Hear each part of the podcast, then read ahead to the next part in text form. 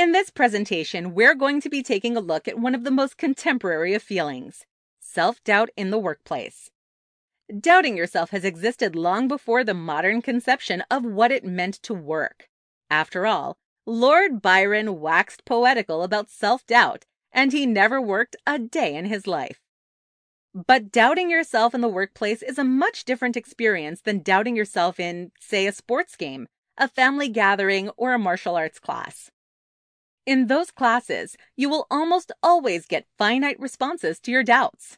Can you throw the touchdown pass? Do you have food stuck in your teeth? Can you win this fight? In all of those cases, it is possible for a positive outcome to emerge from even the most crippling of anxieties.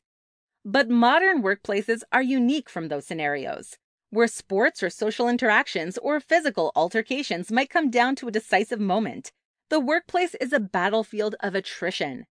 Nothing happens fast at a workplace. In fact, it can be hard to tell if anything is happening at all. Postmodern philosophy calls this feeling ennui, that is the feeling that we are not the main character of the story. If you go off to work for Google or Amazon, you will almost certainly feel this way. How can you be certain of yourself when you are clearly a replaceable cog in a machine? That degree of self doubt can be crippling. People were not meant to function as such small parts of such large machines, so it is no wonder that we begin to scrutinize ourselves negatively. Once we recognize that this is a problem, though, what do we do about it? How do we break the cycle? If you're struggling with doubting yourself in the workplace, whether you're doubting your ability to do your job or doubting your ability to have a life outside of your job, the starting point is the same no matter what. You first have to establish your value outside of the workplace. To a degree, this might sound unintuitive.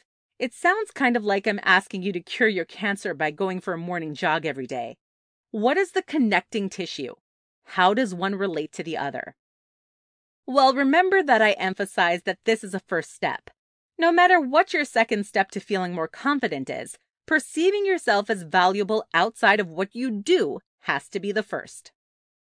In the times of ancient Greece, Aristotle defined virtue as the product of one's habits. Essentially, your goodness comes from what you do, this is such a natural way of looking at the world, and it can certainly be applied to ethics and morality.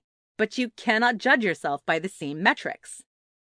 If you only judge yourself as worthy for what you accomplish, especially in a soul sucking modern workplace, then you will always doubt yourself.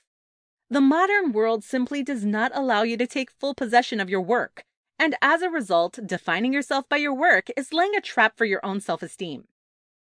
If your work is not necessary, then there is little difference between your value and the value of someone who's a lazy bum. And if you cannot tell the difference in value between those things, then you will suffer. Breaking the cycle of self doubt starts by treating yourself as valuable by default. There need not be a reason, there need not be an explanation. You are valuable. You deserve to exist, no matter what your work says.